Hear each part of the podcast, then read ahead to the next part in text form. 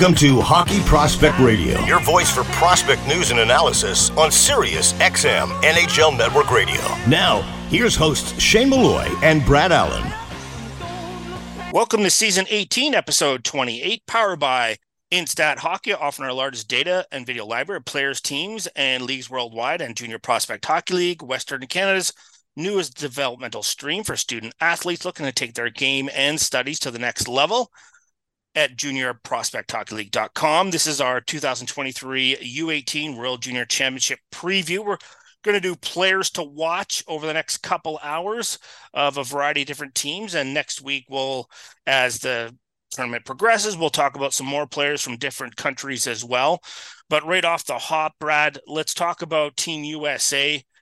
And I want to get your thoughts right off the hop with Ryan Leonard and thoughts on his season so far because for the new U.S. National Development Program, the U18s is their championship. That's what they their whole season is funneled towards this event. So, thoughts on what Ryan has done so far this season, and what you what your you know your overall impressions of him, and then what he you know projects to be moving into the draft was extremely polished. That's the, the big thing with Ryan is when you compare him to some of the other members of the program or compare him to other top prospects in the draft in general, the thing that really stands out is just how polished and mature his game is already.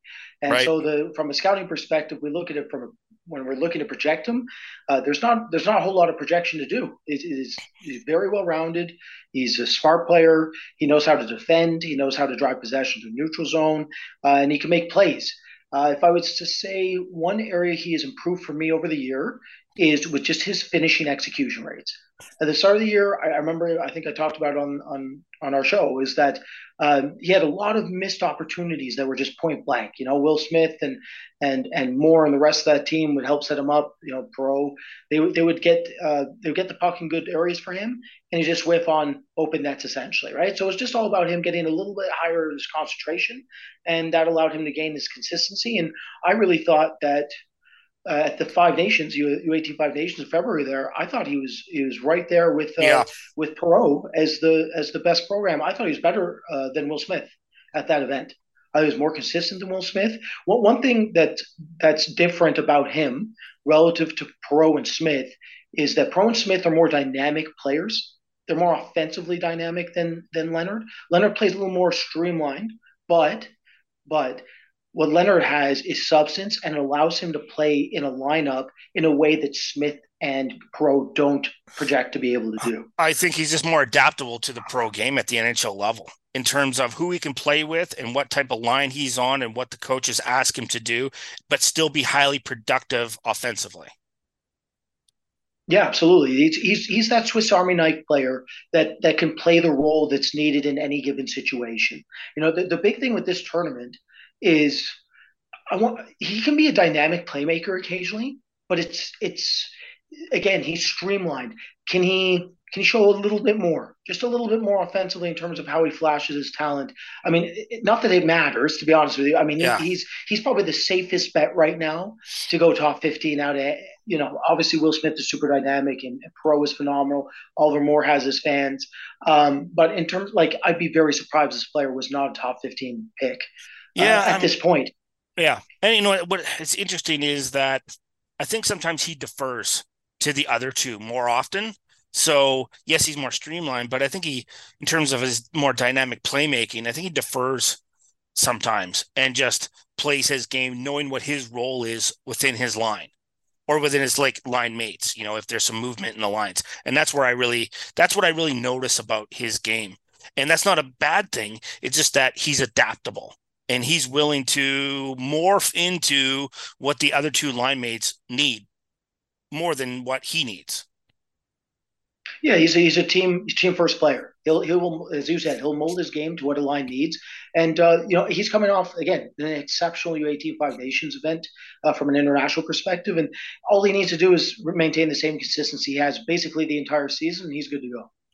Yeah, I mean I agree with you. I don't think he's going to get past 15 because of the reliability factor. What is, you know, when we try to project out, you know, uncertainty is problematic. It frightens people. when you know like there's some missing pieces and you just don't know and you get the more of those not necessarily missing but unknowns inside of like the attributes of the players it makes you like push players down the list but with leonard you just you get you or you can't you know you know what you're going to get and now will it get better yes of course with time and a maturity and strength and that will happen but i, I just think he's i agree with you he's just a sh- almost a sure thing in terms of what you're going to get out of him from that standpoint. Let's talk about uh, his teammate as well, and Oliver Moore, who is obviously, as we discussed, far more dynamic in terms of an overall player. But what have you seen from you know the beginning of the season when you start at the you know U, uh, USHL Fall Classic and then lead into this tournament? What you've seen through you know the five nations and then him you know maneuvering through this season because I found him just to progressively get better and better um, yes, he's dynamic, but just better in terms of his puck management and understanding what he can and can't get away with. Because sometimes, as you know, the junior habits creep in, and that can, that causes concern, especially when you're on an all star team like you are with the U.S. national team. Yeah, well, he started off looking really good uh, out of the fall classic just because of the amount of energy that he brings to the table with the skating base, right? yeah. When, when you look at the program, Leonard and uh, Moore skate better to me than uh, Smith and Perreault. Um, not, not, that Smith is a good skater. Perreault is the weakest skater of the four top guns there in the program. Uh, but Moore, Moore's the one that really combines the skating base with the high intensity. And that really gives him a very viable floor, right? When you look at Leonard and Moore, it, it's very unlikely that both don't play it's just that where do they play? Are they middle six? Is Leonard a top six? Is Moore third line energy forward? Is there more there, right? Um, and and that's with with Oliver Moore's case. I found that he he started the season very hot out of the gate, and he's firing on all cylinders. And then I found that his game started to slip a little bit uh, just before the U18 Five Nations, and then at the U18 Five Nations, where he had a bit of difficulty producing. Uh, I found that that was probably his worst performance internationally this season and just in general. Uh, this tournament matters more to him than it does to Leonard or Smith or Perreault to me. And that's because Moore had the worst performance of the top four on the program out of the five nations. Um, the, the, the concern with Moore, and it's been one that I know our staff has had issues with the entire year, is he has a bit of the McLeod effect the Brad Lambert effect, meaning the skating sometimes it, it doesn't allow it, it forces him to think at a pace that he cannot maintain. So he'll explode down a wing and he'll inadvertently run himself out of options. He won't choose the most efficient path, and that's because he's playing too busy. He wants to do too much. Right? He's he's involved. He's you want him involved, but he has to be smarter about how he's involved. That said, one thing that's very unique about this player, he's 5'10, but I argue him and Leonard are by far the most dynamic forwards in terms of understanding how to apply physical contact to get the puck back it out of board battles. He understands this player. You know, we talk about reverse hitting on this right. program uh, with Pat Malloy, right? Uh, and, and, you know, reverse hitting is extremely useful, and it, that's because it, to, to, quote Pat, he gives you time and space, right? It's all about time and space. Um, Moore, despite being smaller, projects to be the one who can drive play down low because he has very good innate instincts with his reverse hitting, with being able to get underneath frames, with understanding how to draw yeah. defensemen off his center line. Yeah, he understands leverage at a more advanced level at this stage of development, especially when you contrast him with a player like Smith. Will Smith is a dynamic and brilliant talent at times, but he does not understand yet how to apply his frame so that he doesn't have to rely all the time on his well, vision. His and that's what and that's what happens when you lean on you know certain skill sets all the time and you don't try that in that mm. respect. You know and maybe in in moore's case you know when you look at like previous seasons other than this one you look at when you're a smaller player you either have no choice to learn that to play inside or you play perimeter. And it's the ones that are willing just to go in there and that's where they experiment and figure it out and learn and if the mm. if you're not willing to do that you will you will stay perimeter and you'll have dynamic plays, but it's not the same. It's and that's another thing we talk about that willingness to go there, but not just this year. did you do it prior? Because it's all lessons learned. He didn't learn that this year. These are habits that have been established over, you know, multiple seasons. And so I'm glad you brought that up because that's something I I try to look for is okay, he did this, he does this now. How far back did he do that? Is this something new or is this something established? Because that really changes on, you know, the how effective they are in that area. Yeah, absolutely. Uh, based off my notes, he was doing it early. I remember specifically saying this player understands how to react dynamically to resistance. And when you're that small, that's what you need to see. You need to see players uh, that maybe lack the height still have physical gifts that will allow them to translate. Moore does have that. The other thing that's really interesting about Moore's game that I'm going to be looking for at this tournament is how often he shoots from sharp and severe angles. He has he has a bit of Daniel Sprong in him. You know, Gabe Perreault, right. uh, um, his brother, Jacob Perreault. Um, uh, I always mix up which one's which, but the, the the Perreault that was already drafted out of Sarnia by Anaheim in the first round, right. they both him and Sprong are the two prospects uh, in the last couple of years. Um, obviously, Sprong's a bit back now, but they were the ones who always shot on severe angles, and it was it was to a fault though. Uh, Moore also has a tendency to shoot a little low percentage when you don't want him to. I want to see if he can fine tune that at this tournament. I want to see if he can if he can calibrate his play when he's at his top speed a little better, and if he can rely on high danger shots at a bit higher rate, that can really go his long way uh, a long way for him when it comes to his uh, draft stock and if he rises or if he falls. Because right now, out of the program, Moore has been falling the most, to my knowledge, anyways, and especially on our staff. We're going to take a short break on Hockey Prospect Radio. Stay tuned. We'll continue to talk about the U.S. National Do- Development Program and USA right after these messages. Every play, every stat, every breakdown. On their own, they're essential, but altogether, they're undeniable. Introducing Hudl Instat, a new advanced data platform that integrates with Sportscode and every Hudl product you rely on to create an all in one data powerhouse. Hudl Instat's advanced tagging and next level stat reports help you develop your team, and its global film library helps you find the missing piece to get the most out of every second of film. Visit hudl.com backslash HPR to learn more. The Junior Prospect Hockey League is Western Canada's newest elite developmental stream for student athletes looking to take their game and studies to the next level. The JPHL features professional coaches and skill development coaches, along with comprehensive practice, game, and academic schedule, allowing athletes to be successful in a more cost effective model compared to similar hockey and school programs. To learn more and see why the JPHL is the ideal choice for your student athlete and family, visit juniorprospectshockeyleague.com. Outside Edge has built a reputation for guiding hockey players toward their potential and provides on and off ice development programs for hockey players. Outside Edge Hockey Development operates all programs on the philosophy of quality over quantity. Our strength, skills, and mental coaches understand the demands of the game and use this knowledge to develop strength, speed, and energy systems so our athletes can reach their potential. The Outside Edge programming features KPI based strength and conditioning programs, skating, and skill development sessions for pro, junior, midget, bantam, and peewee. Contact us today at outsideedge.ca.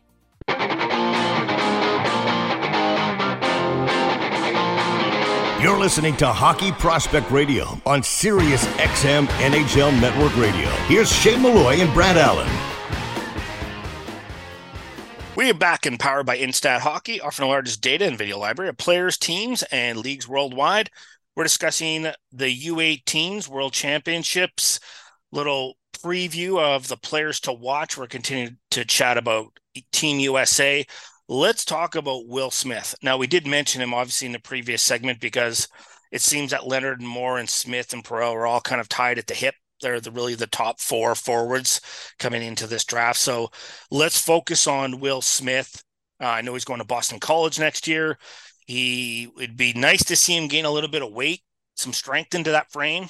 You know, he's six one, but he's not exactly the biggest kid. But I think there's enough room for him uh, to grow into that. I expect he'll be closer to like six foot, close to 200 pounds, right handed shot. So, in terms of his season thus far, I always like to start at the USHL Fall Classic and then sort of like touch base and midpoint again at, in November at the Five Nations. and then you know get through Christmas time and then back again in February for the other five nations.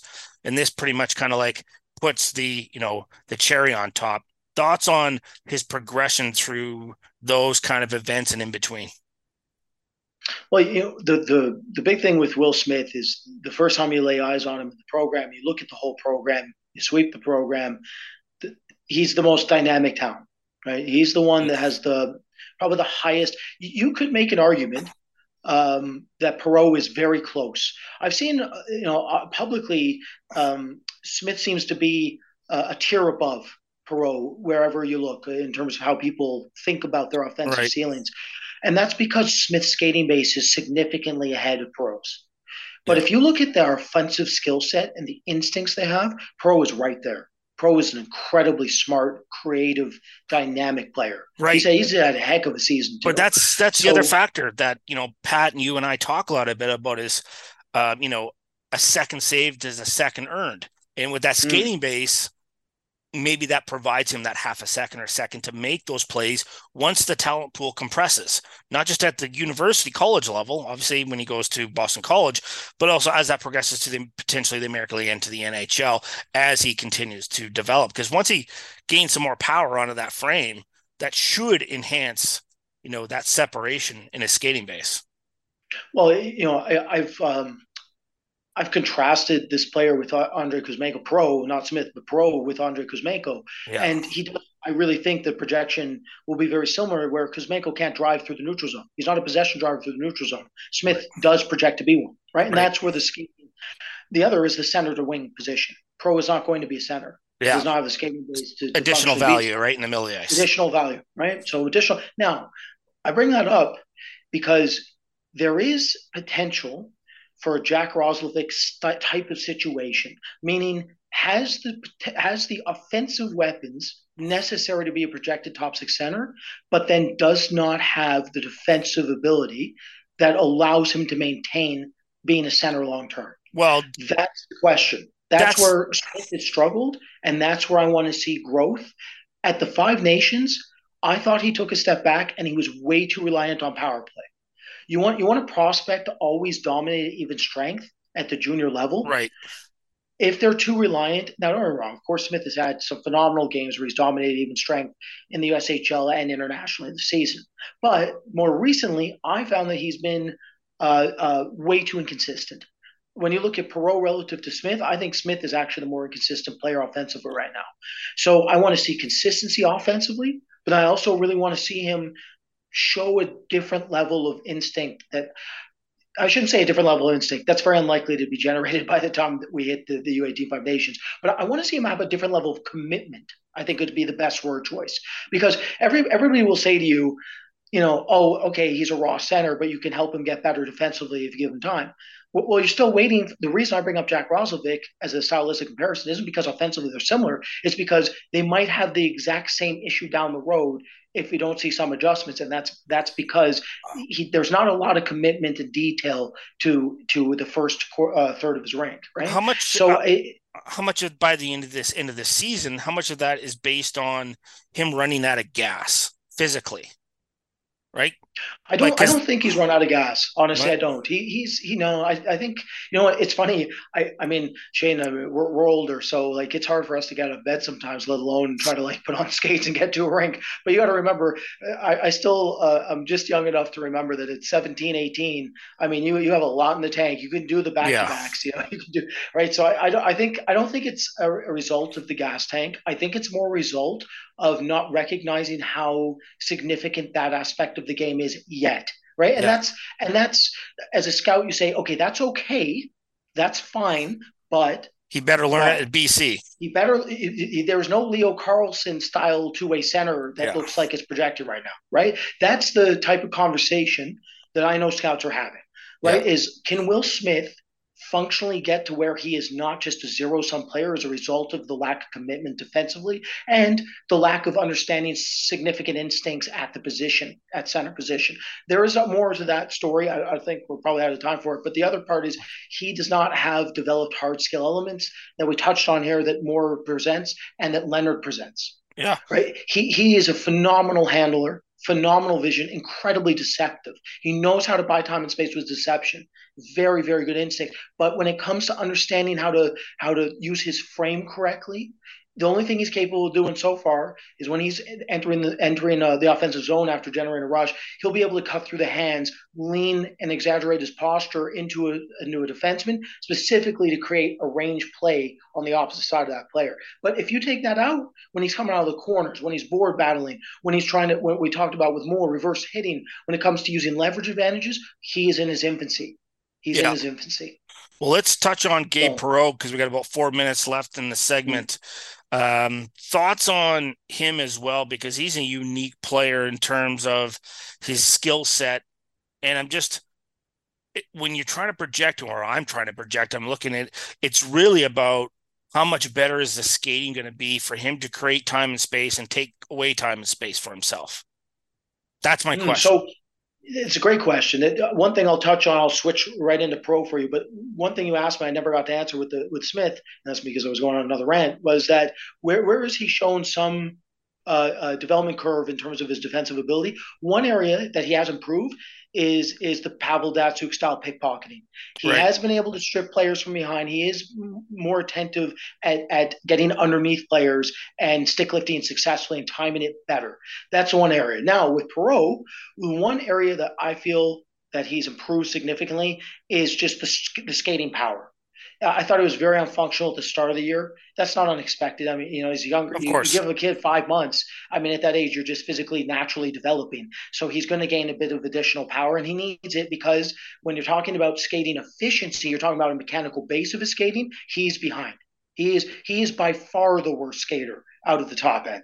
You know, Smith, Leonard, Perreault, he's the one. I, I I think that's universal. I don't think I don't think if, if we put ten NHL scouts in a room right now, I don't think one of them would disagree with that statement. Yeah. Right. So, um, so what does he need to do uh, to to make sure that that's not a big a big issue?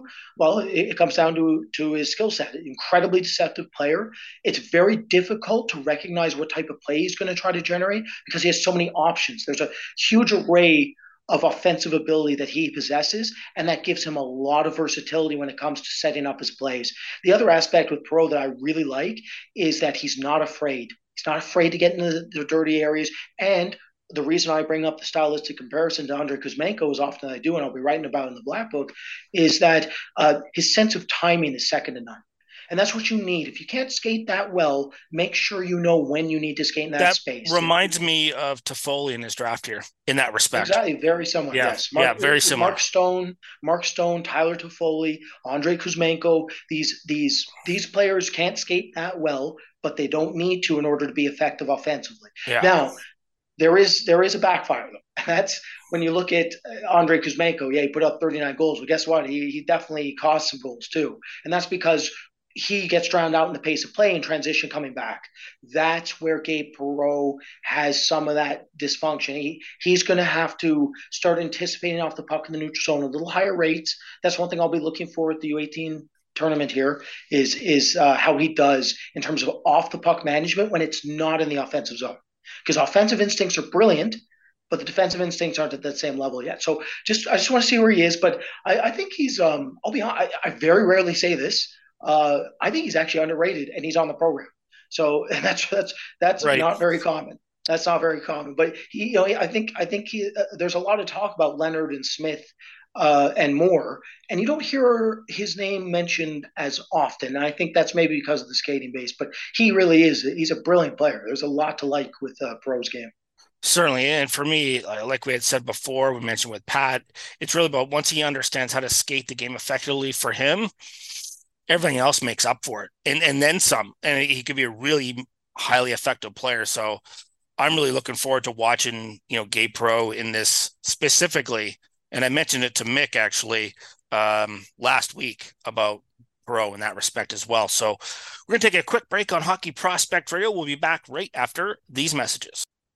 Every play every stat every breakdown on their own they're essential but altogether they're undeniable Introducing Hudl Instat, a new advanced data platform that integrates with Sportscode and every Hudl product you rely on to create an all in one data powerhouse. Hudl Instat's advanced tagging and next level stat reports help you develop your team, and its global film library helps you find the missing piece to get the most out of every second of film.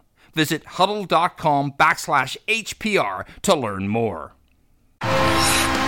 The Junior Prospect Hockey League is Western Canada's newest elite developmental stream for student athletes looking to take their game and studies to the next level. The JPHL features professional coaches and skill development coaches, along with comprehensive practice, game, and academic schedule, allowing athletes to be successful in a more cost effective model compared to similar hockey and school programs. To learn more and see why the JPHL is the ideal choice for your student athlete and family, visit juniorprospectshockeyleague.com.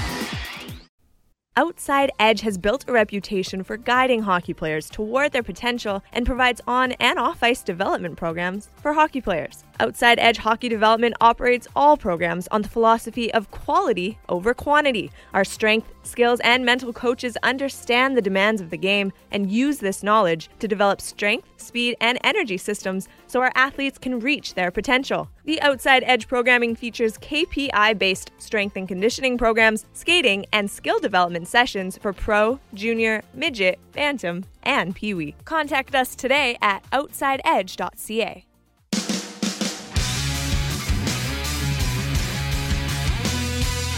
Welcome back to Hockey Prospect Radio. Here's Shane Malloy and Brad Allen. We are back and powered by Instat Hockey, offering the largest data and video library of players, teams, and leagues worldwide. This is our 2023 U18 World Championship preview show. Just going over some of the players to watch. We're going to move over to Team Canada. And Brad, right off the hop, I want to talk about Colby Barlow. And what really intrigues me with him is we talk about the power forward style and then the different styles inside of the power forward style and which ones end up becoming more effective as players. So if you go back historically, even through the last 15 to 20 years, I find, you know, I find Barlow really interesting is because the power forwards that tend to be primary shooters have the most difficulty adjusting to the NHL, where the ones that are more primary playmakers doesn't mean they don't score a goal. That doesn't mean they don't score goals. It's just that they tend to set up plays more often, tend to end up having longer careers or better careers in the NHL. So this is why I want to talk to you about Colby Barlow. Now, as a his stylistically, I like really like his game. Do I think he's going to develop into an NHL player? Lots of tools there like there's lots of things about his game that are going to translate through. And a large large part of it is what i think is between his ears his mental and emotional attributes um, will make up for any other deficiency that i think he has in the skills department hockey sense department skating department. I think just just in terms of his understanding and his willingness will make the difference for me. Thoughts on him? Yeah it's a great place to start. And with developing power forwards typically in the draft season, they're very inconsistent. You get peaks and valleys. Matthew Knies was that.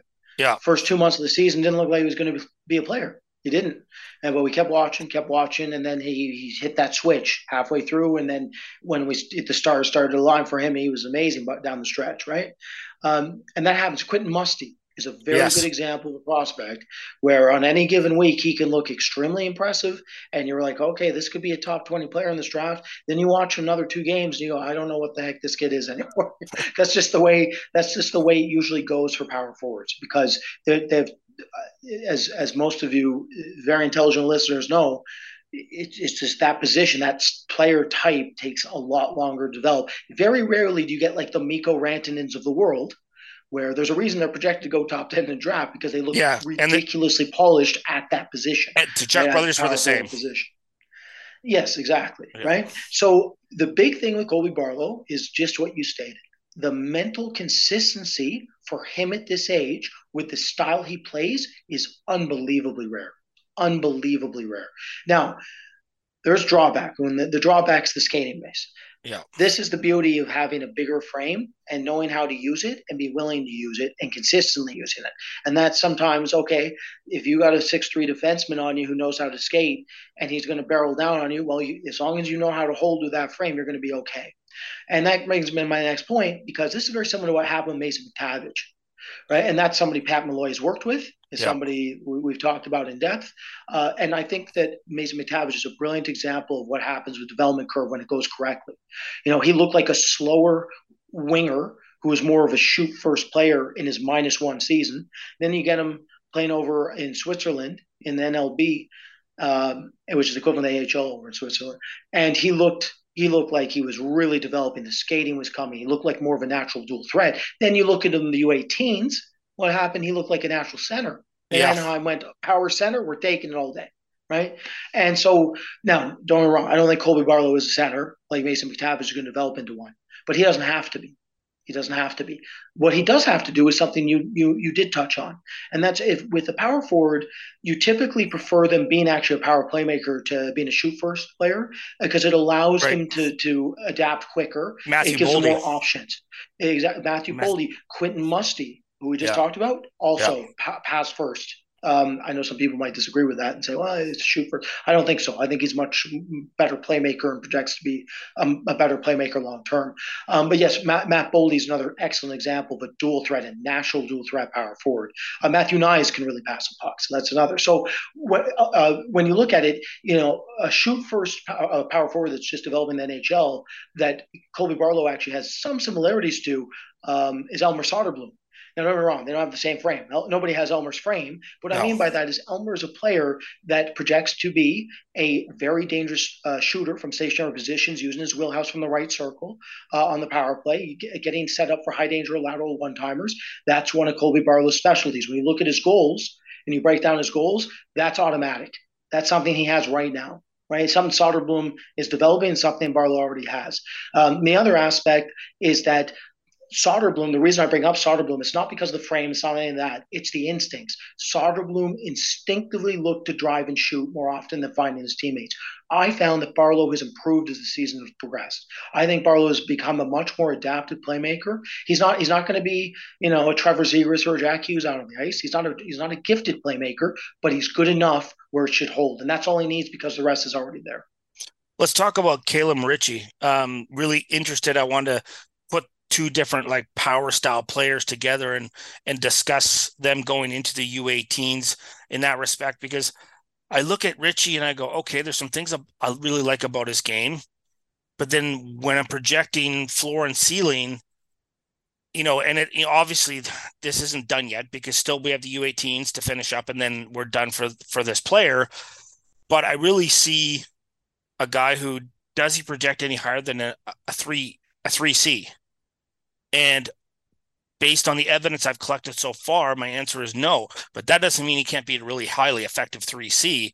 And we've seen in the NHL playoffs how critically important those players are, especially if you can play a power game and you can wear out another opposition center. He is the exact opposite of who the player we just talked about. So Colby Barlow is all mental fortitude right now, consistent, uh, it, way beyond his years in terms of being able to play the position correctly. You get the most out of him most nights. In Ritchie's case, you have a much better toolkit. So the skating base is better. He projects to be an actual center. He can drive through the neutral zone. His possession rates per six are going to be higher uh, because of his skating base. His entry rates per six are going to be higher as a result of the skating base, and he projects to be a better defensive player because he can keep up with the pace and and create uh, transitional breakdowns of the opposing team. He can get stops, so he has that in spades. The problem with Ritchie is that every time you watch him, you keep thinking that he can be so much more than he already is, and that's both enticing and frightening. And that's the balancing act as a scout try to figure out exactly what to make of that long term. You have the development coaches that you trust that can then draw that out. When you when you get him in the interview process, is he giving you what you want to hear? Is he giving you the answers that you know mean that the kid's emotionally integrated, that he could be a lot more than he actually is? Right. And that's that's the thing with Ritchie is he scored, I think it was 25 goals as a 16 year old in the O, right? And yeah. that gets people excited when you when you package sure. that into a six three natural skater. That's exactly what you want to see on paper, right? Um, he's a very unique player. I've come away some games thinking, wow, he there's so much more to work with. But then other games, uh, uh maybe he never puts it together, right? He's a he's one of those wild cards. This draft, he's he kind of sums up where I find this draft is as a whole when you look at that 15 to 35 range. Whereas there's a lot of there's a lot of interesting prospects, but there's also quite a bit of uncertainty. The the floors start to break a bit, right? They start to they start to break. And so with Ritchie, to contrast him with Barlow at this event, I don't think it I don't think it matters for Barlow, to be honest with you. This event's yeah. not going to be much for him. When it comes to Ritchie, if Ritchie can put on a show and really show something, that might really help his cause. It, it, might be if he can come out at this event and show a little more than he has this season, that could go a long way for him. A large part of it, I think, is just to solidify, you know, what you're looking for, and it's really hard. To, it's a really hard to ask for 17, 8 year old kids is self awareness because it. I think it's it's almost Um, not ridiculous, but hard to ask that out of a player. Now, some players are more advanced in that in that respect, and you know we talked about that in, in Barlow, and so for me, it's just about if he can recognize what he needs to work on. If he like he's self evident, like yes, okay. If we have a conversation with him, or he has a conversation with the NHL scouts, or in an interview, you know, and they question him, he's not going to be defensive about it. And he's like, okay, I see that. I could nope, and these are the things I need to work on. And do you have the staff to help me get there? That's what I'd be interested if he has that type of answer. But we don't well, know. You, you know, it, really, what he could be is is one of those rare players where he really just becomes a better pro than he is a junior player. Right. It is possible. Yes. Where if he matures correctly, is right development staff, that that is a possibility, and, and that and he fits again, the pro game better because he yes, plays he does. He, does. Play, He's a mature play, if he plays in a structure, right? Exactly. He's a structure player already. He can he can play like he when he's on his game, he absolutely looks like at least a bona fide third line center. At least that. And that will he show more than that at this event? That's the question. Yeah, no, and to me it's really about okay, offensive upside because it's if you put him in the NHL and he's a second line center, can he produce on the road against first pairing and second pairing D because that's who he's going to face. So can he do that? And what players do you have to put around him based on his playing style? And what type of wingers does he require? So those are all questions. And if you don't have them in your organization, that doesn't really matter because five years or seven years from now, your whole roster can be completely different. So I don't think that's terribly relevant as well. So very intriguing to watch both these players. Brad and I are going to take a short break on Hockey Prospect Radio. When we come back, we'll continue to talk about Team Canada at the U18s right after these messages. Every play, every stat, every breakdown. On their own, they're essential, but altogether, they're undeniable. Introducing Hudl Instat, a new advanced data platform that integrates with Sportscode and every Hudl product you rely on to create an all in one data powerhouse. Hudl Instat's advanced tagging and next level stat reports help you develop your team, and its global film library helps you find the missing piece to get the most out of every second of film. Visit hudl.com backslash HPR to learn more. The Junior Prospect Hockey League is Western Canada's newest elite developmental stream for student athletes looking to take their game and studies to the next level. The JPHL features professional coaches and skill development coaches, along with comprehensive practice, game, and academic schedule, allowing athletes to be successful in a more cost effective model compared to similar hockey and school programs. To learn more and see why the JPHL is the ideal choice for your student athlete and family, visit juniorprospectshockeyleague.com. Outside Edge has built a reputation for guiding hockey players toward their potential and provides on and off ice development programs for hockey players. Outside Edge Hockey Development operates all programs on the philosophy of quality over quantity. Our strength, skills, and mental coaches understand the demands of the game and use this knowledge to develop strength, speed, and energy systems so our athletes can reach their potential. The Outside Edge programming features KPI based strength and conditioning programs, skating, and skill development sessions for pro, junior, midget, bantam, and peewee. Contact us today at outsideedge.ca.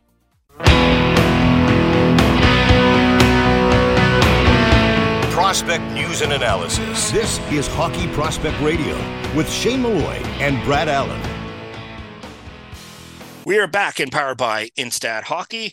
This is our 2023 U18 World Championship preview. Just players to watch. We're continuing to talk about Team Canada. Let's talk about some defensemen for Canada. And first off the hop is Cameron Allen. Now, when I watch him play, and I've, when I watch him play actually the last two seasons with Guelph, what, the thing that jumps out to me, regardless of what season it is, whether it is, is draft minus one or this draft season, it's been the same theme that has come back to me.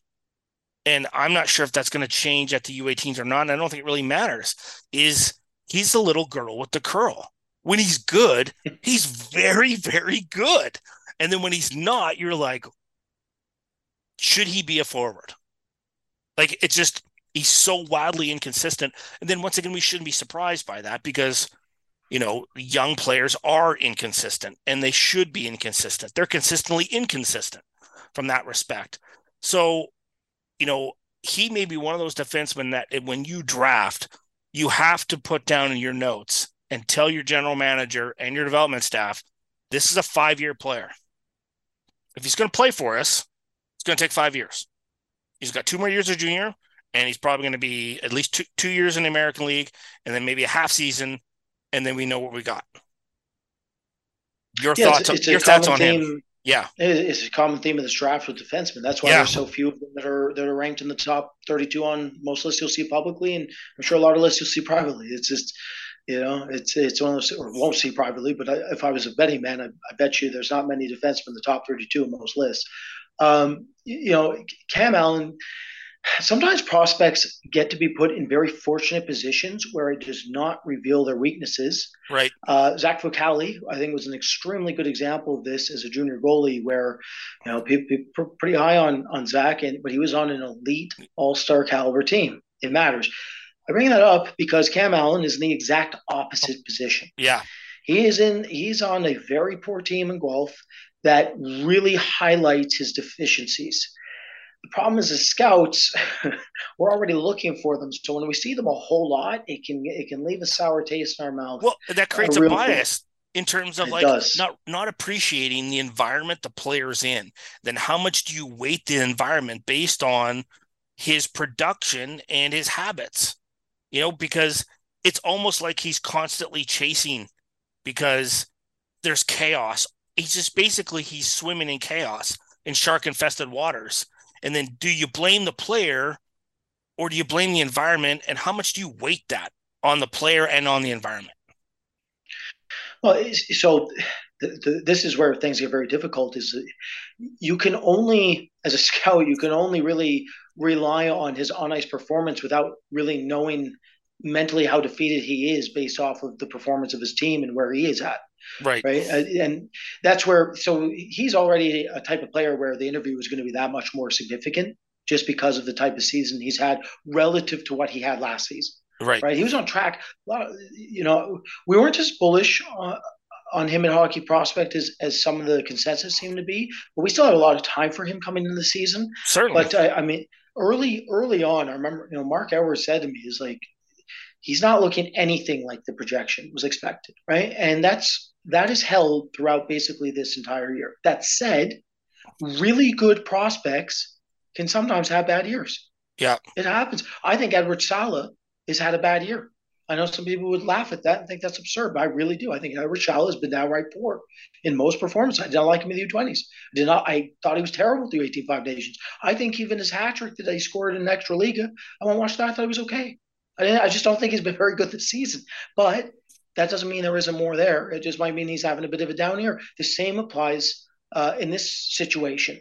So what I'm looking for Allen the U18s is this is his opportunity to be alleviated from the circumstance that he's in. This is an environmental switch. This is a huge and very important tournament for him. Well, out of any prospect we've discussed so far, I, I, I would think the Cam Allen, this is the most significant tournament out of any of these players. Is it a breath of fresh air? Has to go right. Is it a breath, a breath, of fresh, fresh air, air, for, him? He's going to get more. He's going to get new teammates. He's going to get new pairing. He's going to get an opportunity to really showcase what he what he what we what some people projected he could be potentially based off of when he was 16. Uh, and so, you know, there's an opportunity. I think maybe stylistically, if I was to compare him, I, I would give him the comp of Jordan Spence. I think there's a bit of Jordan Spence in him. Um, now, Jordan Spence has developed at an incredibly good rate. Like that, yes. the LA Kings. That's right now. That's LA's back half defenseman diamond in the rough. Right. 100%. Spence, Spence was one of those players where a lot of people said, ah, he's going to be a good junior player. Right. A lot of good junior elements. I saw him play a lot. So yeah. Yeah. Yeah, and it turned out that he's he really looks like he's going to hold based off of what he did last season. He's certainly doing well in the A this year. So can can can Allen develop into something similar to that? Well, I think the U18s is is the beginning of that question because I'm going to be honest with you. Sometimes you got to write off the, the circumstance of players, and you know I, I remember Lucas Raymond did not look like the player I had envisioned when he was playing for Frölunda at the SHL level because he was too physically weak. He was he just wasn't ready. Uh, yeah. He still was incredible offensive instincts, but he physically was way too just completely overmatched, right? And, yeah. and it showed. Yeah. Then what? Look what happened his first year in the yeah. NHL. Yeah, right. Hundred percent. And then it's and that's that's the question with Allen. How much of there is that? Now I'm not saying he's not a top five talent like Raymond was, right? But that doesn't mean that at his position, he, there isn't still a lot more there that we really haven't seen just a result of the circumstance. So, yeah, yeah. for Allen, this is it. This is a huge, huge tournament for him. Four minutes left before we take off at the end of the hour. One, uh, let's talk about uh, Lucas Drag- Drag-. Thoughts on? Oh, I should know it. I know his dad. Um, kills me. Look, clearly offensively talented. No debating that. Um, what really is just about the inconsistency as well. And where you put him in terms of your list and how much better is his skating going to get. Because every all the other tools are there. So he's another guy who i think is going to be one of those five year players is by the time he gets through four years at tri-city gets a couple years under his belt in the American League, it's that fifth year that you're really going to know. So you got to be patient with that. And I'm not sure where he's going to fall in the draft because of that. He is he is one of the wild cards of this draft. I yeah. have absolutely no idea where this kid's getting drafted. like I honestly, I, I, couldn't tell you. I really couldn't tell you. I wouldn't I, be shocked if he goes you, like I, say he goes 32. Wouldn't surprise me. Yeah, I mean, yeah, absolutely. Not at all. Anything is possible. I mean, yeah. he's. I mean, his season from a production perspective. I know it sounds like a little bit of a weird contrast, but bear with me. Uh, he's a little similar to who we just talked about in Ritchie, uh, but in the opposite in the opposite way. So with Ritchie, when you watch me go, I really think he should be producing more. I really think that there's more there. With Dragicevic, it's listen, the kid's good, but wow, this production's crazy for what I'm seeing. 75 points in 68 games. I should hope so. Uh, unbelievable yeah. production. So when you look at what he is relative to his production, it's honestly a little alarming. I think I've mentioned that on this program before, uh, and and that's because when so he's a converted forward, which I believe we mentioned before. So the K'Andre yeah. Miller situation is converted yeah. forward. Uh, Brent Burns, K'Andre Miller. Um, so what, what you're looking for with him is that you know that there's going to be a lag within his growth rate in terms of defensive instincts and just understanding right. the natural uh, position. That's why right? I think there's going to be a longer run for him. He, he's going to need a long, yeah, longer. Yes, he needs more time, no question. You also mentioned the skating base. Um, so one of the reasons I can't I can't wait to see him live here with the U18s is because he's the one I really want to see what his skating looks live. Right, his skating way easier to scout skating live. There's an opportunity for me just to see what I think of it because to be honest, I'm one of the I am one of the I'm in the the pool of detractors that thinks it might be. I don't. I think he's in a position where when you put him up against very agile top six forwards, he's in a world of trouble. That's where I'm currently at. This U18s for me and for him will be to, to see if he can handle some of these elite talents on other in other countries uh, off the rush. Can he? Because again, in that front, now, in some but, of his instincts, but if behind, he, but, but if can he, he hold the rush? Can he? If, if he can't do it at this tournament, that doesn't necessarily project him not to be able to do it in the future. He just lets you know that just lets you know where he is now. It just lets you know where he is now. It just yeah. means the projection is that much further. It means you you when you're in a scouting meeting, it means well, how many years before you think he plays? Well, you you bump it another five. Year. That's what it means. Yeah, exactly. Yeah, four or five years, right? Yeah. So Uh, the talent's there offensively to a degree, but yeah, I, I, really want to just see how he holds defensively here at this event. Can he can he match the pace of play with where his skating currently is? Um, it's going to be very interesting. Um, that said, there's a whole lot to like about this kid. Yeah, it's very rare yeah. for a converted forward who's who's who's playing at the at the level he is in uh, in the WHL and producing at the in a tough division. That, uh, US division. that US division is not easy. Yeah. No, it's not. There was there was a lot there was a lot of decent teams there. So it's it's uh, he's a very perplexing prospect in general, and uh, I think this U18s.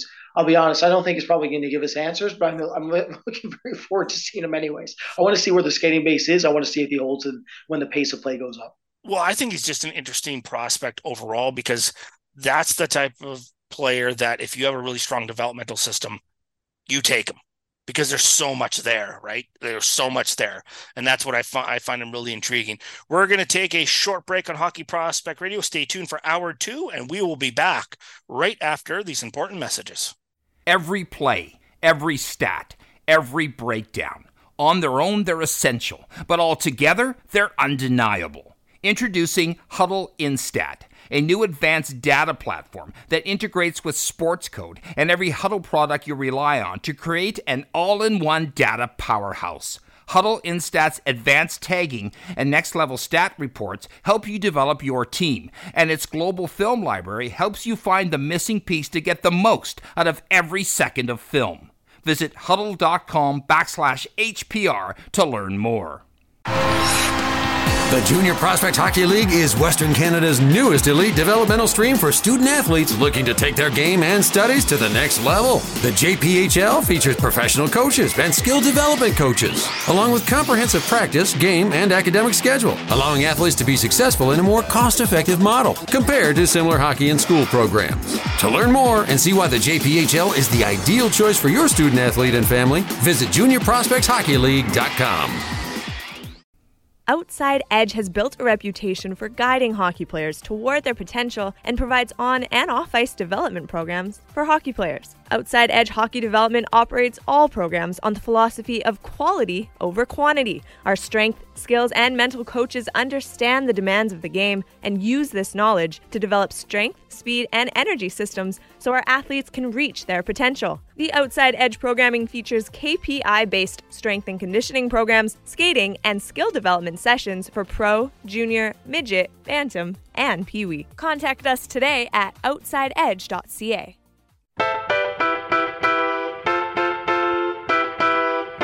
Welcome to Hockey Prospect Radio, your voice for prospect news and analysis on SiriusXM NHL Network Radio. Now, here's your hosts, Shane Malloy and Brad Allen.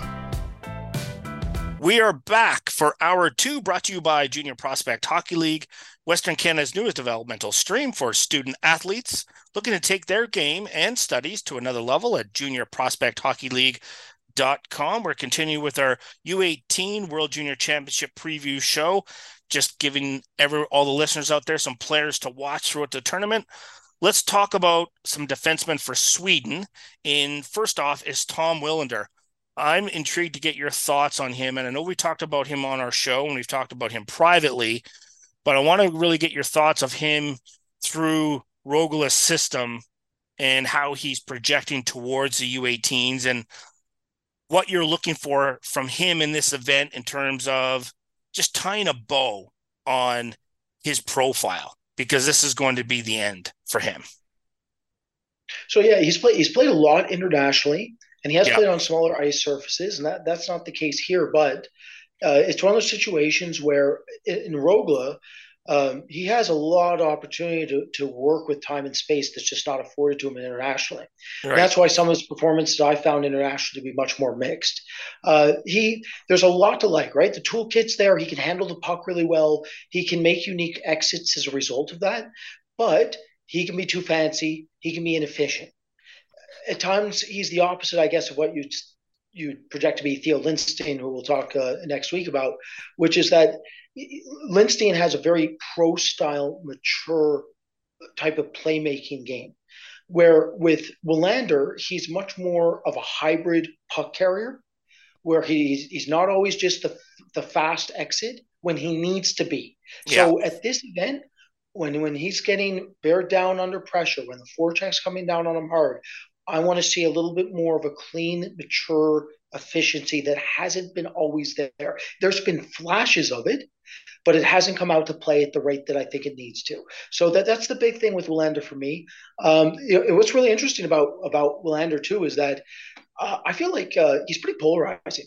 I know some. I know some people have him very high, and I know some people are like, "Yeah, he's okay." So it, it should be interesting to, to see him here and see if he can I have a dominant. I wonder how much of that is the uncertainty of his experimentation in Rögle in that respect, where he's allowed to do a bunch of things and try some stuff, and it doesn't always work out, and it's not as structured as you would like, but that's where you're supposed to experiment. So I think that's also also incumbent upon us who who are evaluating players to recognize the environment and what's going on and then how that player is reacting within that environment and does he have enough self-awareness and hockey sense and other skills so that when he is put into a more of a structured system that he's not he will be able to adapt and not be so much as in terms of a freelancer in that respect yeah, well, one thing that's interesting about about him is he didn't get many opportunities to play up in the SHL like Lindstein. Right technically, usually that's a result. Like you look at Otto Stenberg, for instance. You mm-hmm. look at David Edstrom. You look at Theo Lindstein. Um, you look at um, uh, uh, the Dane there that I actually like. I can't remember. Uh, uh Oscar Fisker Mølgaard. Right. When you look at those players, the reason that they go from J20 to the SHL and tend to have more viewings there is because of the maturity, because the pro style game is there, yeah. because they do not have to, you don't have to babysit them. They're right. reliable already right out of the gate. They're already they already have some reliable elements. Then the reason I think Willander lagged behind them in terms of SHL views uh, is because it's just behind. Now that said, I'll be honest with you. I I, I was in Stockholm last week. Uh, I talked to uh, I've, I've colleagues, former colleagues, friends who, who work in Sweden. I don't know Rögle's situation this this year uh, as well as I normally would. So I don't know if there was something back, on the back end that was preventing him from getting more call ups, if there's something else behind the scenes there. But just from like what I've seen in J20 and what what I've seen internationally, it, it speaks to me that he just he's just not at the level necessary where he understands the significance of efficiency. Sometimes defensemen want to do too much at this age. Simon Edvinsson would be a good example of this, right? Sure. Simon Edvinsson has the toolkit, the hands, everything, but uh, Edvinsson was an inefficient player in his draft season right? And I feel like Willander has a bit of that from that perspective. But he's also very exciting in the sense that when you look at him relative to Lindstein, relative to Axel Sandin I believe he's the one who's the most well-rounded. He's the one who can still absorb a rush, can can box out net front, can play physical if he has to. He keeps a very high pace of play, and that's one thing I really like about him relative to Lindstein and even Pellikka, you could throw in that he, he does play a higher pace than Pellikka. Um, but that also means that sometimes he's playing at a pace that's a bit too high because I think it's compensa- it's a compensation mechanism right. because he doesn't always read the defensive play at the rate he needs to. So that's another. I bring that up because it's another right. aspect of the U18s. Right. I want to see.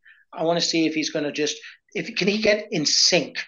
Can he can he calibrate his defense, his defending relative to the offense coming at him instead right. of trying to be too busy. Right? right. So th- these are some of the aspects of Tom that need to need to be reined in, but then there is a lot to like. So it should be a very interesting tournament for him.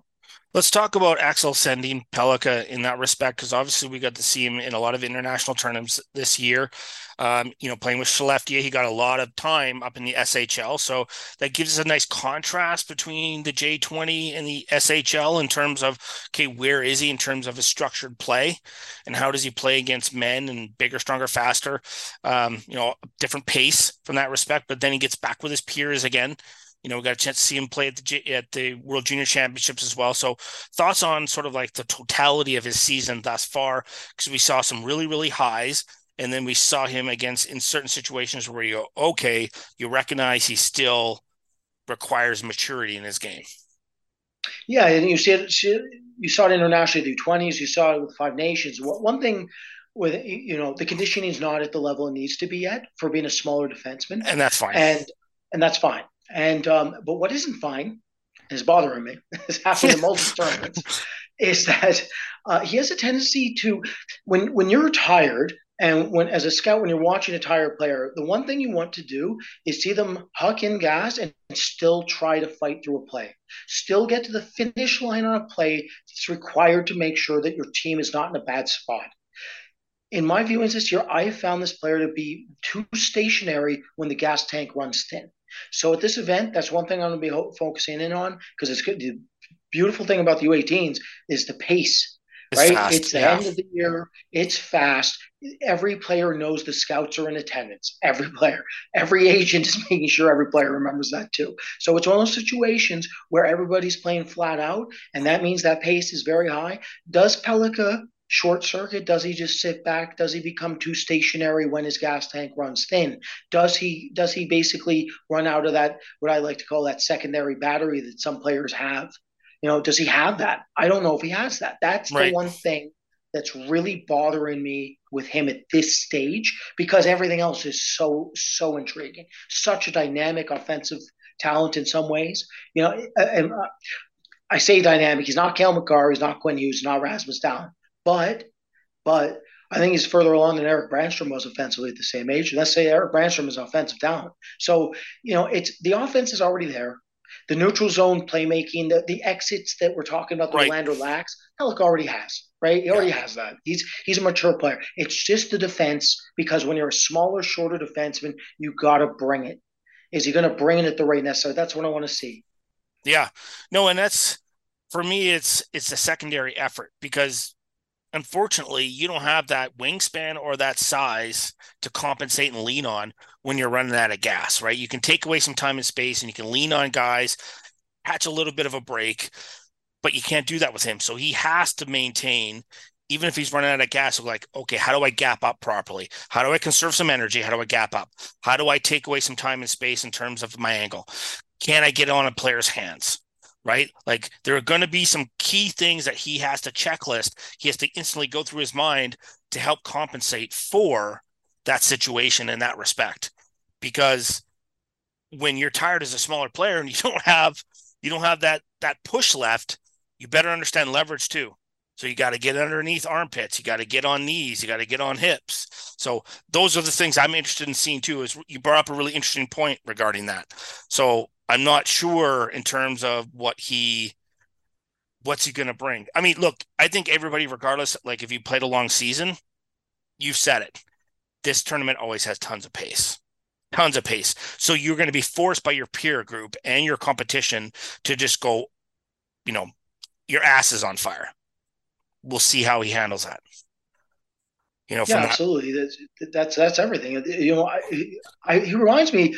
This is a loose comparison, but Joel Nystrom, seventh round pick out of Carolina. Mm, yeah, They're very similarly sized. Uh, I watched Joel a lot. I really, we really liked him. We really liked him. I love, I love the player. I thought Carolina had an excellent pick at seventh round there.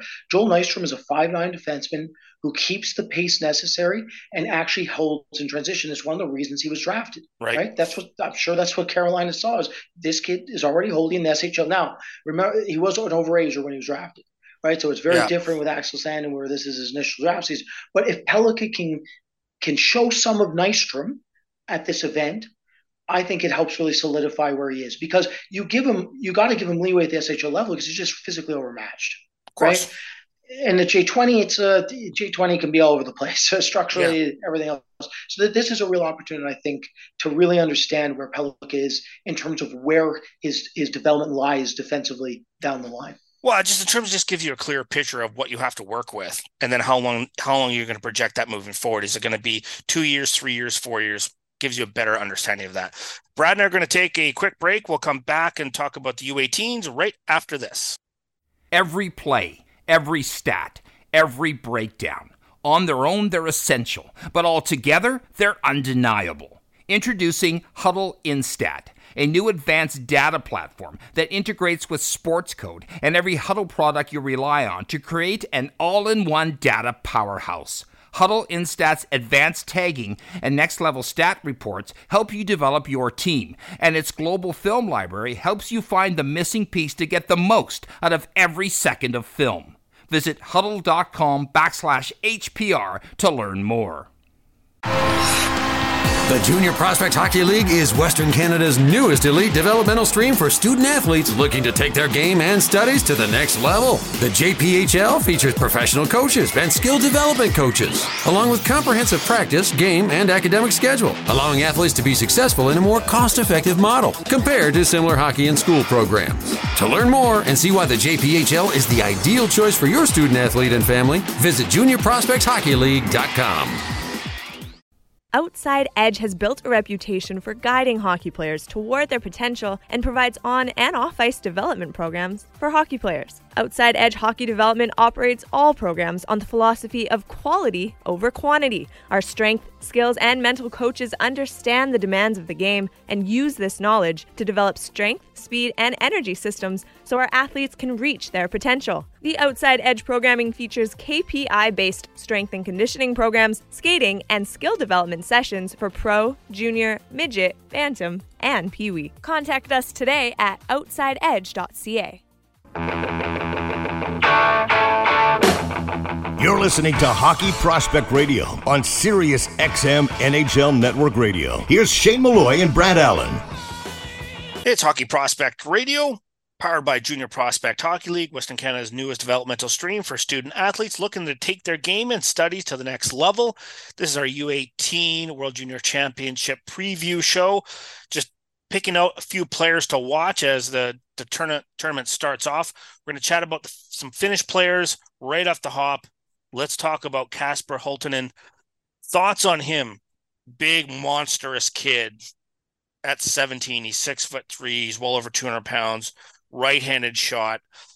When we're looking at players with this type of, as a physical specimen, and we've talked about him before in the past on our show, thoughts on what you think he's going to bring into this tournament. He um, is the team captain for Finland, so there's some extra pressure put upon him, which I'm ser- I'm curious to see how he handles that. On top of that, top of that, of you know playing in front of all these scouts, but overall his progression through uh, um, IFK and Liiga, and then in the M League as well, and then you know throughout leading up to this tournament.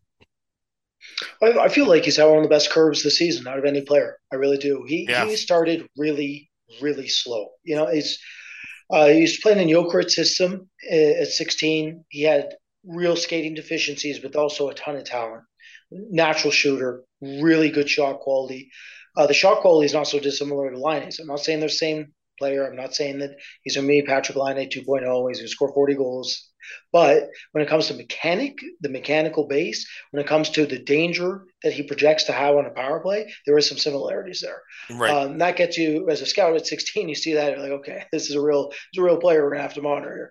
Um, that said, coming in the season, I really think that they accelerated his development incorrectly by putting him in Liiga. Too, too, it was too early. Too much he, too soon. He did not have too much too soon. Just too much too soon.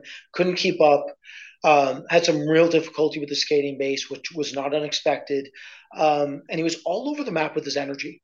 You know, at the Hlinka, I remember talking to uh, my, my colleague Jerome Berube. He felt that there was there was no pace to him. There's no second effort. There's no energy to him. It's just it's just soft skill. There's not enough hard skill for a kid with that type of frame. You fast forward, you see him in Liiga, and then you really start seeing him uh, try to accelerate that hard skill aspect and start physically trying to take over games. But he was such a disadvantage because just because you're 6'3", 200 pounds doesn't mean that you have man strength yet, right? It takes time to develop.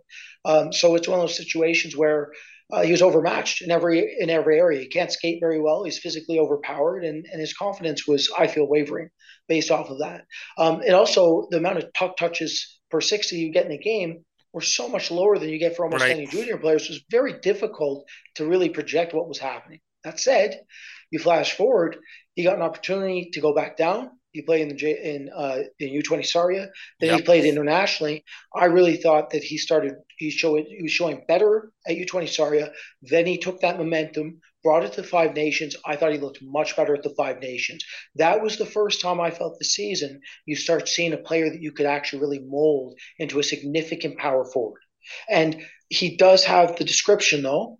Unlike Colby Barlow and where you think there's enough there playmaking wise. And unlike Quentin Musty, where you really th- see a, pli- a, primary playmaker that's a power forward, this specific player is a shoot first power forward. And I right. don't think that's changing.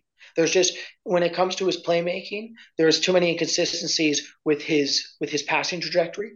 And that includes short area playmaking, and that also includes low uh, low technical passes. Meaning, you know, he's not he's very rarely going to make a layered, multiple layered saucer pass and time it correctly. But he also has trouble with just just the basic consistency of his playmaking, right? So what that means is most of his primary assists and most of his playmaking is actually off of rebound generation yeah. because he has such significant shot quality and he has the frame and the potential to create havoc down low. So it's going to be all about that chaos meter going higher so that he can actually help basically magnetize and draw in defense off of his shooting, off of his frame, so that they they can uh, clean up his dirty work essentially, right? So that, that that's how Halttunen operates. That's what we saw more of. And then what happened was he brought that to the Mestis playoffs and he was very, very good in some of those games. He's starting to figure out what he can be. And that's what you want to see as a scout at this stage of his development. He doesn't have to be a finished product. We talked about that in depth. Yeah. Don't don't need to be what you need to show as a player is that you're starting to understand what you can do to take over games with your frame and skill set. That's what he's doing. So at the U18s, what do I want to see? More of that. Let's see more of what he showed in Mestis. Let's see more of what he showed at the Five Nations. Let's see it more consistently. And if he can really do wonders for himself, show a little bit better playmaking rates than we thought he had. Right. And so that's that's it. That's what that's what he can really do with this event. He's a guy that you know we talked about the time frame for development. He's a he's a four or five year. I don't care that he's six three and two hundred and thirty pounds when he fills out. Like I think he's going to require that to play in the NHL. He's going to have to improve certain areas of his playmaking because you can't be just that one dimensional. Yes, the chaos is an advantage, and yes, that size would be an advantage to the NHL, but coaches will limit you because they can only put you out in certain situations. So then if you're projecting that forward, where do you take him in terms of yes, there's a he's a specific skill set for a specific line with specific line mates. That's what I like. And these these are the danger players that you and I talk about. Is not taking the that doesn't mean you don't take these players. Just be careful where you do take them in that respect. So I'm interested to see where he goes in the draft, and we'll continue to talk about him as we prepare for our draft shows as well. Let's talk about um, Emil Jarventie. I want to get your thoughts on him as well in terms of his overall game this year. Um, in in Eve's system, you know, he got a little bit of time up in Liiga, but most of it was back in in U20s, which I prefer those guys to play there. Um, you know, playing in in Liiga, yeah, that's a tough. That's tough for young kids to play in, especially if you're not that big. So, thoughts overall on on your Jarventie? Well, he's very different than the last uh, Jarventie that was drafted. That's for sure. Ro- yeah, Roby, yeah. I can't remember. Is that his brother? I can't remember if they're actually related or not. Uh, um, but yes, they are.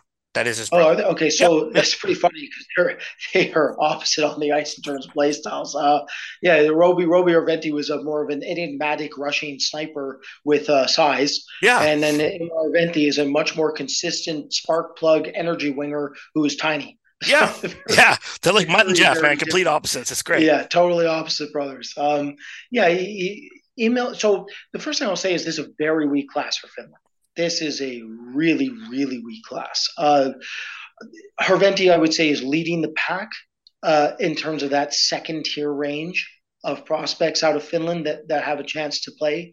Um, you know, the, the big thing with him is that he actually brings the energy that's required to hold in the top nine capacity long term. That's what you want to see. That Oliver Moore style of energy. Right. Now he's not as physical as Moore. He's not as big as Moore, but he at least brings that surge and you need that surge. That's that's incredibly important. You know, one thing I, I talk about a, a, lot on here, but I really still think it's just not talked about enough is the value of a player that can shift the momentum just through the amount of energy that they bring. Like it's that's hockey. That's what hockey is. It's a flow game uh, uh that's predicated off of momentum, and there's a, so many shifts and so many ebbs and flows within that momentum. If you can get spark plug styles of players that can help shift that momentum just through their inherent play style, it really helps. Tyler Motte does. what Tyler Motte does that. You know um, exactly. Um, Tyler Motte. Yes. You know, and you Adam can do it in different ways, Tyler right? Motte. Right, but you could do it in a way where you're banging and crashing, but you could do it in a way in terms of you're being you're a bit of a pest and you have offensive instincts and you have offensive upside, and you're just basically dogging the puck the whole time, trying Absolutely. just, to trying just going cross. flat out. Yeah. Flat out on a loose puck race against a bigger player that he knows might overpower him, but he doesn't care. Those are the types of things that he brings to the to the table that can help, you know, get his bench lifted if they're if they're down a couple goals, right? Um, th- there is offense, and he is an intelligent player. The question I have is: Is there enough offense to to look at him as as a potential third line forward? Is he a fourth line replacement level player, or is there just enough there? Right. right. Um, I I don't know, know I, either. I don't know. I don't know. Um, I, I admittedly also haven't seen this player nearly as much as most of the other players I've mentioned on this uh, uh on this podcast today. Um, so he's one that I will be honing in on at this event specifically to really see okay, I, have seen him a couple times in 20 Sarja. I've seen him internationally a couple times.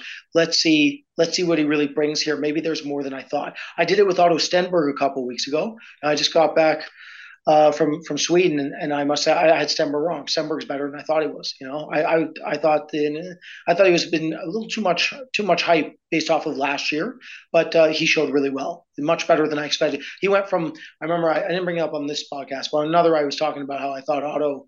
Um, might not have enough to really be a third line third liner in the NHL. I, I am wrong. I, am absolutely wrong. The question now is, am I wrong about Jarventie? Is there actually much more than I thought, and can he bring it out the U18s and show it? That's a really good question, and it's really a matter of, you know, to play on a third line. If you're going to be smaller, you're going to bring energy. You're going to need to produce offense, and you may have to be based on the line mates. You may be the playmaker. So can he be the playmaker on the wall on a third line that brings energy, right? That can dog pucks and dog pucks and then create time and space and and and maintain puck possession. Not sure. I don't know yet. That's really fascinating discussion to continue. But Brad and I are going to take a short break. We'll be back right after these messages. Every play, every stat, every breakdown on their own, they're essential, but altogether, they're undeniable. Introducing Hudl Instat, a new advanced data platform that integrates with Sportscode and every Hudl product you rely on to create an all in one data powerhouse. Hudl Instat's advanced tagging and next level stat reports help you develop your team, and its global film library helps you find the missing piece to get the most out of every second of film. Visit hudl.com backslash HPR to learn more.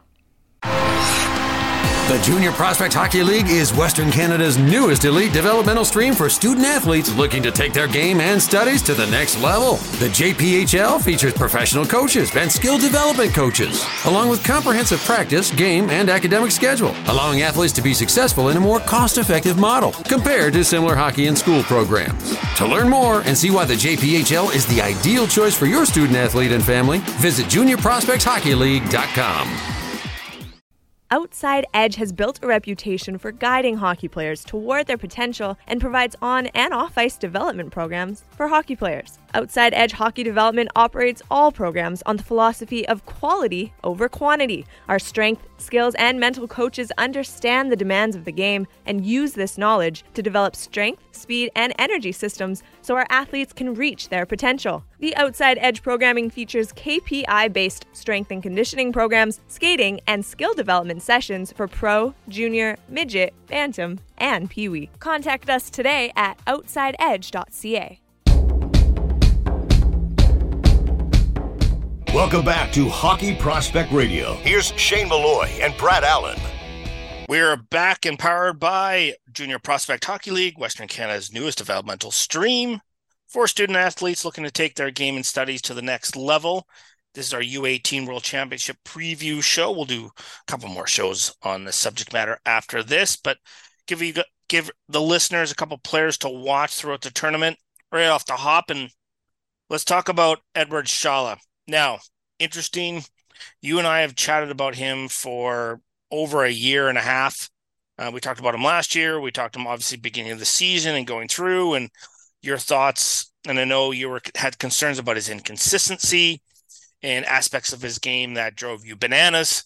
Um, you know, I think a lot, large part of that, you know, can stem from the U20s and the World Junior Championships, and you know, getting a chance to watch that up close and personal. You know, and you and I talked about that during that time frame.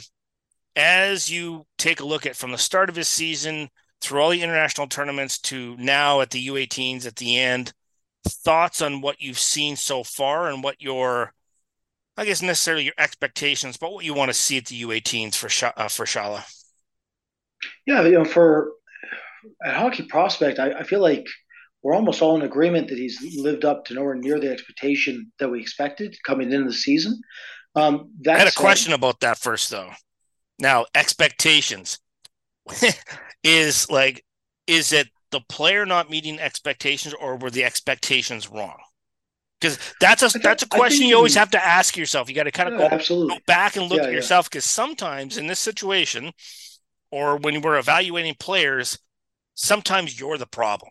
It's not the absolutely. player. Like initially, maybe what you expected from him and what you projected that in that draft minus one wasn't accurate, and it was based on some misinformation or not calibrating what that expectation is. You carry it forward into the year and then he doesn't meet it, and you're like, okay, it's the player's fault.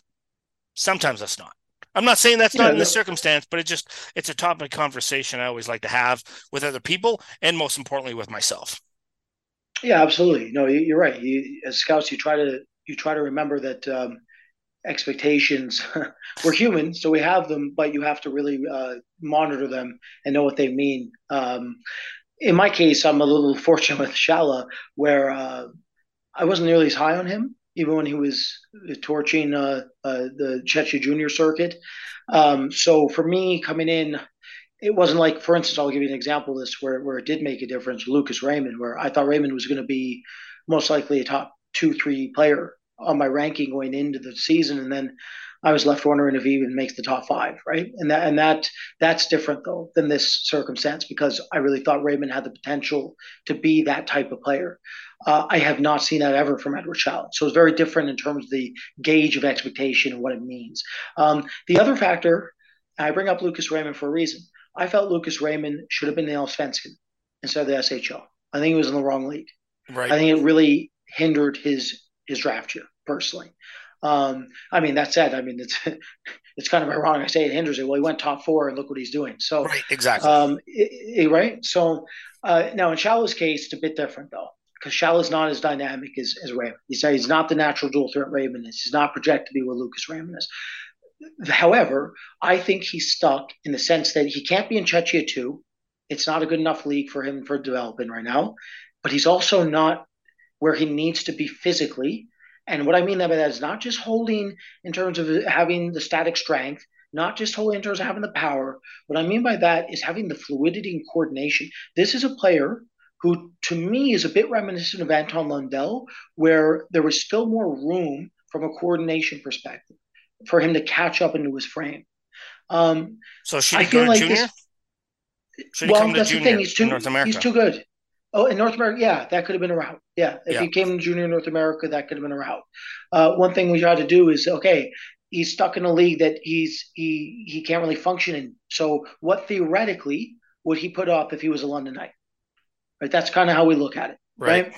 And and what I'm what I'm finding though with this player is that over the course of the entire season, I had like a list of like 12 different areas of offense I thought he was struggling in.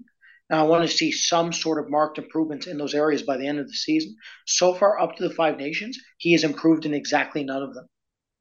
That is incredibly concerning for me. The other concerning factor is much like Will Smith, sometimes this player is way too reliant on a power play. And that's because he can be a brilliant playmaker who is excellent at off looking, uh, off looking his first option and finding a lateral high danger option through the circles. That is basically what this player is. Okay, net front, he can curl passes, he can go from low to high, and then he's excellent at finding lateral options from circle to circle. If you take those skill sets away from him, what is there consistently? Consistently, and the answer is absolutely nothing. Nothing. And I will debate that with anybody. I've watched him a lot. I've seen him a lot. I know what I'm looking for, I think, when it comes to this type of player. But the, the, the truth is, like, I, I, still like him. I know this sounds like a damning report, but it's, as you said, it's relative to expectation. What was my expectation? Well, I think of him as a middle six forward still. Right? A lot of people disagree with me on that, but I think he's a middle six forward. Uh, I think there's still enough pa- playmaking upside. I still think there's enough structure to him. I still think that his catch and release can be uh, another tier level of functionality where he can take advantage of his ability to get into soft ice and time his soft ice evaluations correctly, so he can he can make something of himself there. Um, but in terms of his 200 foot game, in terms of his pace of play, in terms of his competitive compete level, in terms of his even strength game impact, even at junior, even at the junior level at internationally this season, I thought he has been downright abysmal in most viewings. So for me, not for most people, but for me and for our staff, I know Jerome Berube and Mark Edwards in the same boat I am on this player, is that we really want to see him coming out part. We need to see him dominate. I have never seen this player this year dominate a single junior game of hockey. Maybe my expectations again Maybe they're fault. Some people thought he played really well at the U20s. I did not. So maybe maybe it's on me, right? But that happens. That's the beauty of scouting. Some people look for different things, right? So um, I need to see a whole lot from Rochelle this event. Watch him have the best uh, tournament But he get named MVP to make me look bad. But, but yeah. that's where I'm at with. Well, we got four minutes in this segment, so let's quickly talk about Michael Hrabal. Uh, we've talked about him lots before, and we will again, so we'll catch up. Uh, just thoughts on what this this means to him in this tournament. Oh, this is a huge tournament for for Hrabal. Both both the big checks here. This is a huge event for them. Like Hrabal, so Hrabal, Hrabal came in the season with tremendous amount of upside. Um, one thing that's interesting about him, I mentioned Zach Vocali earlier, and how sometimes when you're on an elite team, it can hide your deficiencies. Well, he was in Sparta Praha's system, and Sparta was dominant in Czech Junior last season. So he he was not dealing with a lot of high danger situations. Now you throw him in the USHL. Well, now he's dealing with a lot more high danger situations, and it's starting to show more technical deficiencies than I thought was there. And I already thought he was very raw. Yeah. I already thought he was very raw. That said, I actually have liked his rate of development in some areas. He has shown significant uh, rate of growth in certain areas of the game. So his curve, his curve is a, it's not streamlined, it's a little bumpy, but there there are certain aspects of him that I feel like he's improved um, considerably. There's still a long way for him to go.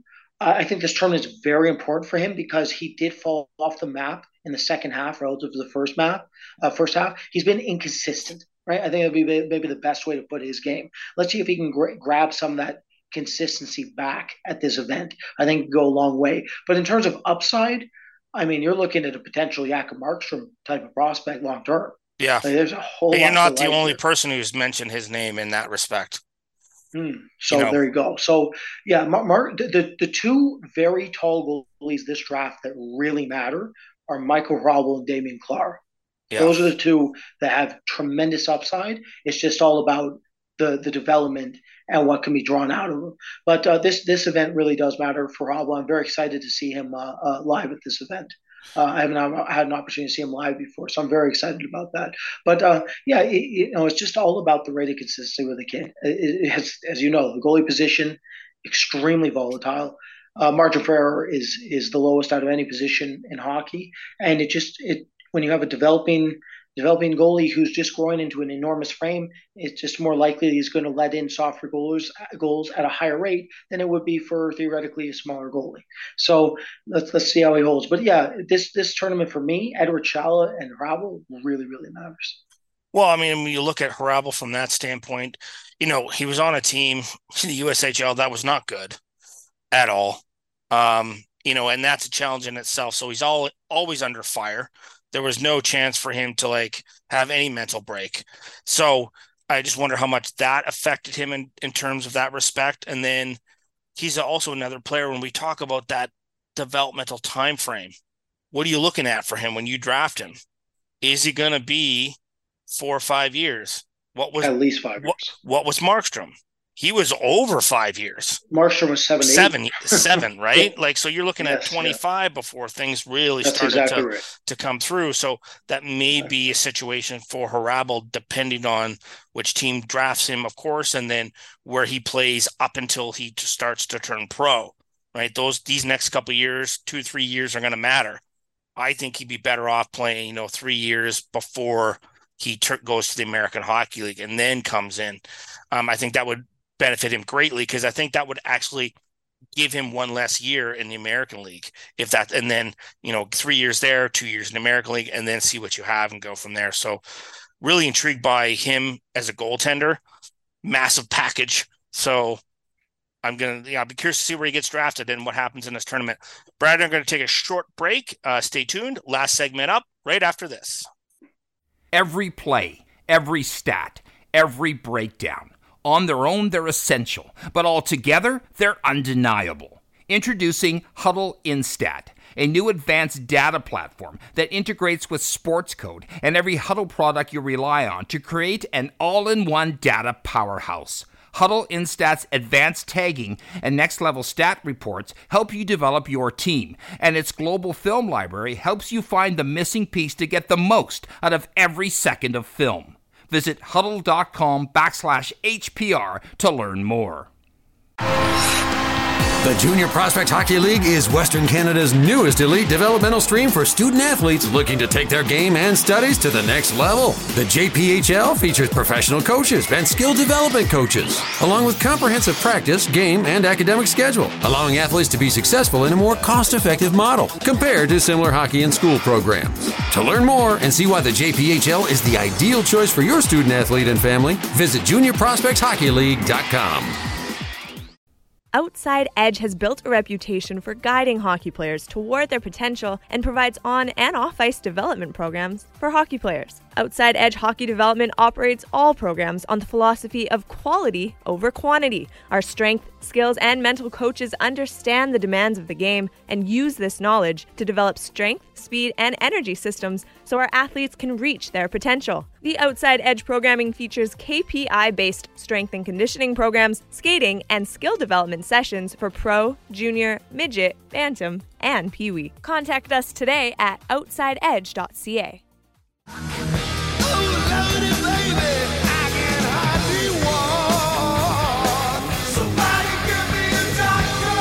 Prospect news and analysis. This is Hockey Prospect Radio with Shane Malloy and Brad Allen.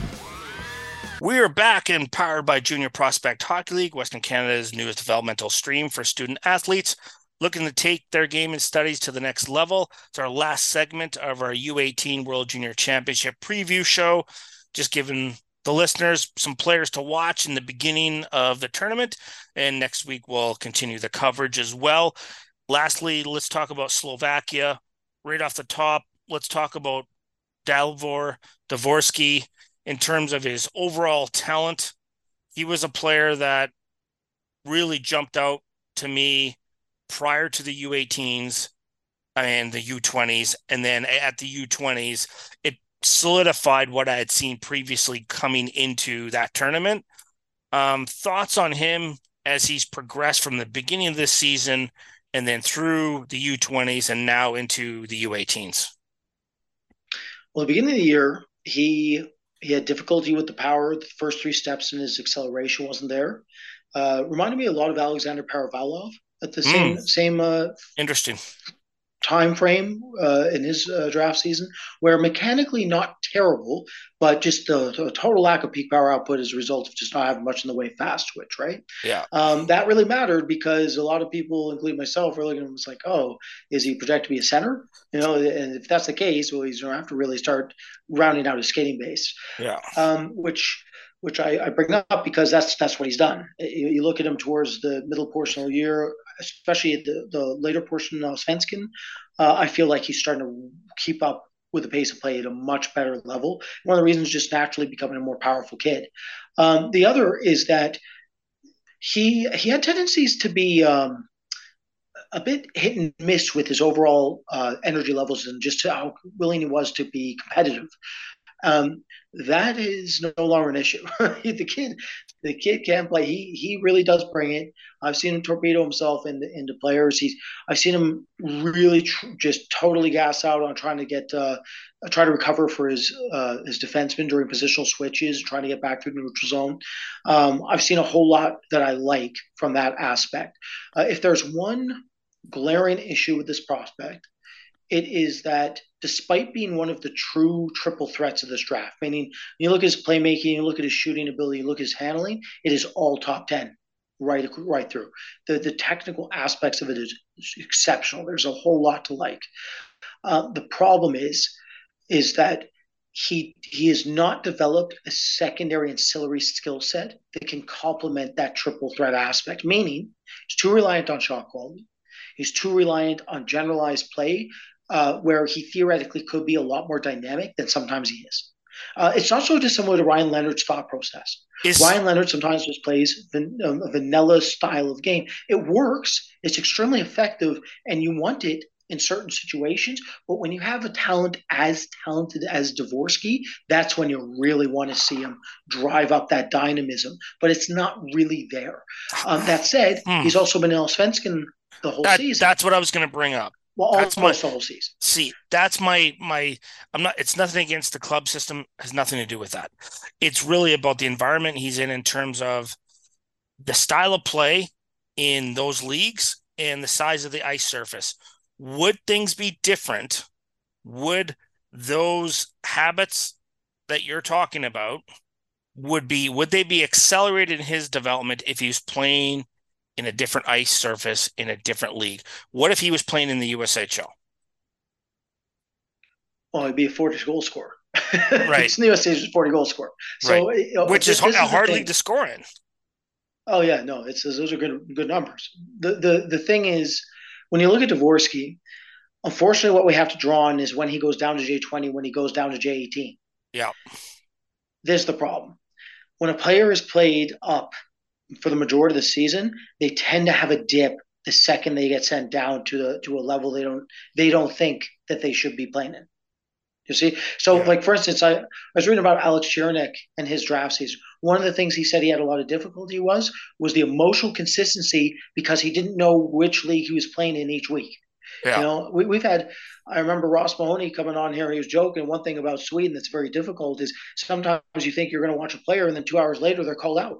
They're yeah. out of that game because they have to move up, right? Because the, because each rink is so close in, in proximity to each other. Yeah, you just run um, over so to the next rink.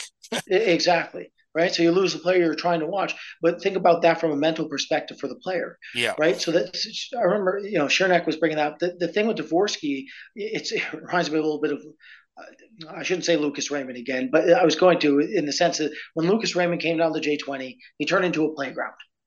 Dvorsky hasn't done that, but he's yeah. been nowhere near as dialed in as he was when he was playing on Allsvenskan. My point is of saying all this is that the U18 worlds really matters because you want to see him in his age bracket in situations where things are on the line, so you get the version that's been dominant at times in Allsvenskan, and then see how that translates in his peer in his own uh, age group. So uh, I'm a huge fan of Dvorsky personally, um, but I don't think he's had the year that I expected and that a lot of our staff expected. But that doesn't mean that when you look at his long term projection, there isn't a whole lot to like. One, one area, too, I, I, look forward to seeing him live is with his edge work. He's had a lot of difficulty using his edge work correctly so he can spin off pressure and try to make direct cuts to the net. There, there, the, there should be theoretically a power element to this player that has not been embedded in his game yet. Wouldn't mind seeing a bit of that at this event. If he's going to do it, this event it would be a good one to do it at. So we'll see, but the tr- tremendous amount of potential. This is a player with tremendous amount of upside. We got three and a half minutes. Uh, let's chat chat about uh, Maxim Strbak as well, captain for this team, six two, you know, almost two hundred pounds. Um, thoughts about his season with uh, Sioux Falls Stampede? You know, played at the U twenties. Now the captain of this team. What are your thoughts on his season? But then, what do you expect from him as the captain of this squad? Well, he's, I, the first thing I'll say is he blew me away at the U20s. Out of any player from where I've seen him in the USHL or junior, their junior like league, from like from the, the beginning of the season, yeah, yeah, where he was at the beginning to where I last saw him before I saw him at the U20s, I could not believe his his progression. I, he was so much better uh, than I expected, um, and that's that's what I I want to see at this U18s. Can he can he was the U20s a one off? Was U20s his peak performances and those dips uh, more than, than than we would think? That's the question. I want to see if he can bring what he brought to the U20s again.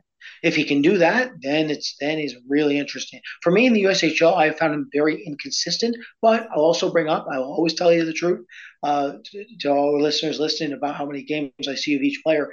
Um, I have not gotten an opportunity to see him in the USHL as often as I have with a lot of these other prospects. So I'm relying more on his international resume. And and so for me, I'm going to have to weight this U18s more heavily than admittedly I would like to. Um, but but again, the U20s, I could not believe how good he was at that event, considering the minutes he played, considering the responsibilities he had, considering his age, considering the players going up against. Yeah, and give him credit because you know he. Not only did I notice the same things you did at the U20s, now he's in the U18s as the team captain. And don't think for a minute that that doesn't weigh heavily on him as well.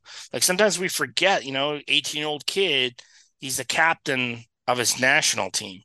And don't say it doesn't like U18s doesn't matter because it matters to these kids. So they feel that they feel that additional pressure. And how does he handle not only his individual play, but then the play around him and then what happens off the ice as well from that standpoint? That's an interesting factor.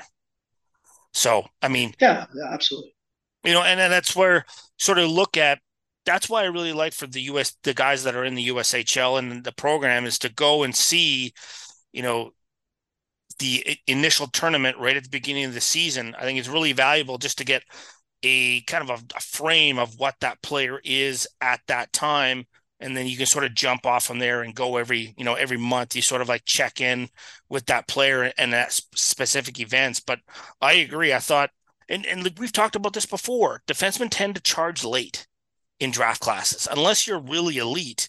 They tend to once they get to about Christmas time, they tend to like right after Christmas they hard charge. But he did at the U eight U twenties. So then, does that change your expectations of what he's going to do down the stretch? In that respect, I'm not entirely sure what that is in your mind frame. Uh, but for me, it's just like it's like, oh, you're capable of this okay, how does that change when you go back, right, with your squad? And then what do you asked what were you asked to do with the U20s versus what you were asked to do with like with Sioux Falls in the USHL, right? And those two dynamics as well. So always interesting. So uh, this has been another episode of Hockey Prospect Radio on SiriusXM NHL Network Radio, powered by Instat Hockey, offering the largest data and video library of players, teams, and leagues worldwide, and Junior Prospect Hockey League, Western Canada's newest developmental stream. For student athletes looking to take their game and studies to another level, uh, if you missed this program, don't worry. You can listen to it again on your favorite pro- podcast network or on the XM app as well, or our YouTube channel. Follow us at Twitter on HP Radio and at hockeyprospectradio.com. So uh, thank you to Brad. Always safe travels at uh, U18s and out in Europe. Have a great time. And for the rest of you, we will see you at the rink.